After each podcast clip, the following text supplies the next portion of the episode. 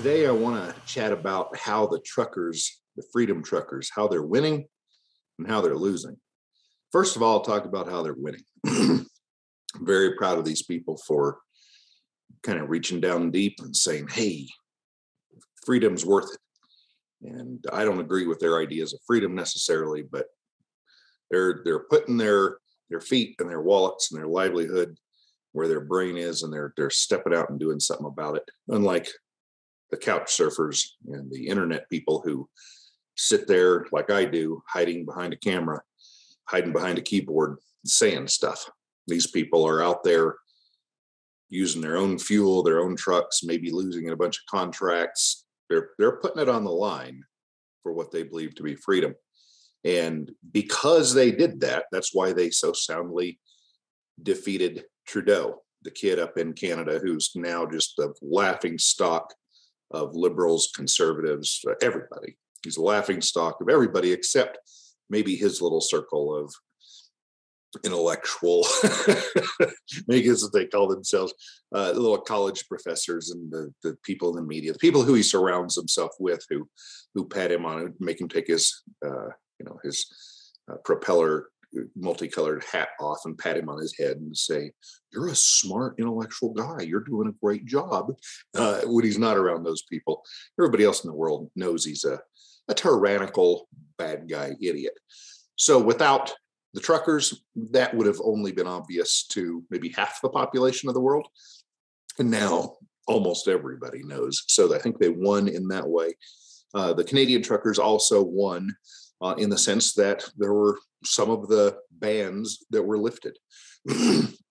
They backed down, and now throughout the world, there are bans being lifted. I don't know if that's causation or correlation, but it's happening. And in many circles, the whole, those silly face diaper things, they're kind of just going by the wayside, and they're not as important.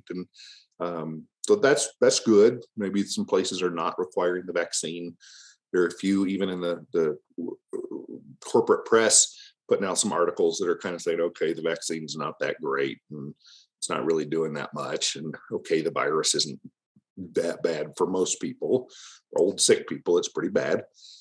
So there's a little bit more of that truth coming out, and that's a good thing. So those are some areas in which the concept of the truckers' convoy is a win for society, for them, for the rest of us. The way that it's not a win, the way that it harms society, is that it legitimizes the ruling class. It legitimizes the enemy of humanity, government. Anytime that you give a bully, a mafia boss, a government ruler, anybody like that, anytime you ask their permission, voice your opinion to them, tell them what it is that you do or don't want, whether you're saying, hey, if you'll do this, I'll do this for you, bribing them. If you're threatening them and saying, hey, I know the only thing you're competent in or capable of is ruling others and being a master, I will not vote for you next time you come up for election. So that's one way to kind of sway them. But all these different ways to communicate with the ruling class, they all legitimize their existence. So that's why it's not better to vote libertarian or vote conservative than to abstain from participating in their nastiness. This is a difficult concept to grasp because we have been taught in many ways, many manipulative ways. We've been taught, you have a right to vote. Boy, a lot of people have died so that you can have a right to vote. Take advantage of it. Go to the polls. Make sure, write a letter to your senator, your congressman, like that's going to matter, but write a letter to them. Let them know that you are a strongly worded letter. Let them know that you are very displeased. So say, dear Senator Paul Massey Feinstein, I love all that you're doing, and thank you for your hard work and for caring about everybody. I do kind of wish that of the 400 new laws that you helped bring about in the last 2 years, I do kind of wish you'd roll three of them back just a little bit, dear master. Please don't beat me as hard. Please don't rule me as cruelly. I do acknowledge you're my master. Just please don't hurt me quite as much. That's what a strongly worded letter to a congressman is about. Or you can get really nasty. If you do this again, I'm not going to vote for you. Whatever. Engaging with them is what gives them the fuel, the power.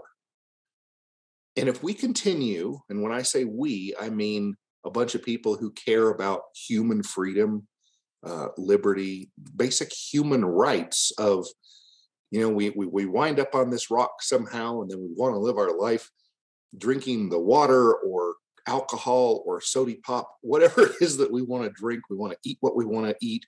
We want to be able to do stupid stuff and smart stuff. And we want to be able to build up our nest full of acorns for winter. We want to just do human things. And we don't want to be messed over by anybody. We just want to be able to do it. And for that group of us, those of us who really want that, we should not engage with the politicians. We should ignore them. We should circumvent them. Use cryptocurrencies, use gold, use the Federal Reserve note. Gosh, use it up is my advice. Use Federal Reserve notes, gold, silver, trade screwdrivers, whatever you've got to do to circumvent the government / central banking system. That is, I think, how to make real, true, lasting change. Going to them and begging them to roll back a percentage of the tyrannical rules that they have imposed, that is simply legitimizing the other rules that you're not bringing up because you think, we got to pick our battles. Nope. This is how they're doing it. Just like for those of you that have done those Widowmaker jacks, you jack it up, and then each time you let the handle back up to get a new grip, it comes down just a little bit, but you've gained a half an inch, even though it came back down a 16th of an inch. And it's a constant progression toward liberty being gone and more tyranny. And as they are jacking us up, we get excited each time when they raise the bar to do it again. And we say, hey, we just lowered a tiny bit. Not nearly as much as we came up from the last thing. From the Patriot Act, horrible, horrible anti-humanitarian, anti-liberty laws, to all of the other little zoning laws, planning and zoning. And now, all of a sudden, unlike 30 years ago in your rural little area, you are no longer allowed to go out and build a shed on your own farm, your own ranch, without seeking the government's permission. Really. Now, there might be a few places in the Ozarks or somewhere where there's still a little bit of that kind of freedom, but where I live in the Rocky Mountains, just a few years ago, yeah, you go build a shed, no big deal. Well, now you have to fill out the 2 or 3 page application with the county, give them a few bucks, it's not much.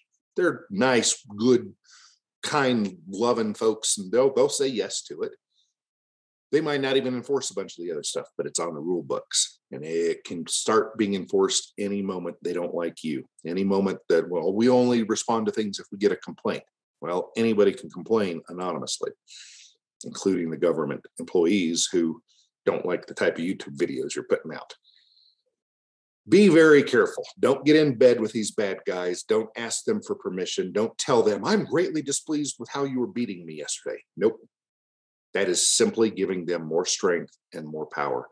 If you think you want some freedom and you think you want to be a liberty-loving, humanitarian kind of person, be intellectually consistent about it. Don't say, well, okay, I can see how some truckers should get vaccinated, but not all of them. Nope. If you want liberty, it's an all or nothing kind of deal. If it's not, then you're a situational libertarian. And that's kind of low-brained and disgusting. Don't be that person. Be intellectually consistent. So the truckers have won in a lot of ways, and they've lost in a lot of ways. They've showed their cards. This is how people will kind of flop around and argue and go, well, yeah, the bosses will listen a little bit and they'll release the pressure valve just a little bit so that we don't all go crazy. But it's in the long run, we're still marching toward tyranny, unfortunately. And life is still really good for me, and it probably is for you, but we're marching in that very bad direction, and it needs to stop. A couple books I would recommend would be The Most Dangerous Superstition by Larkin Rose, Everyday Anarchy by Stephen Molyneux. Those would be a couple good starting books to understand some of these principles.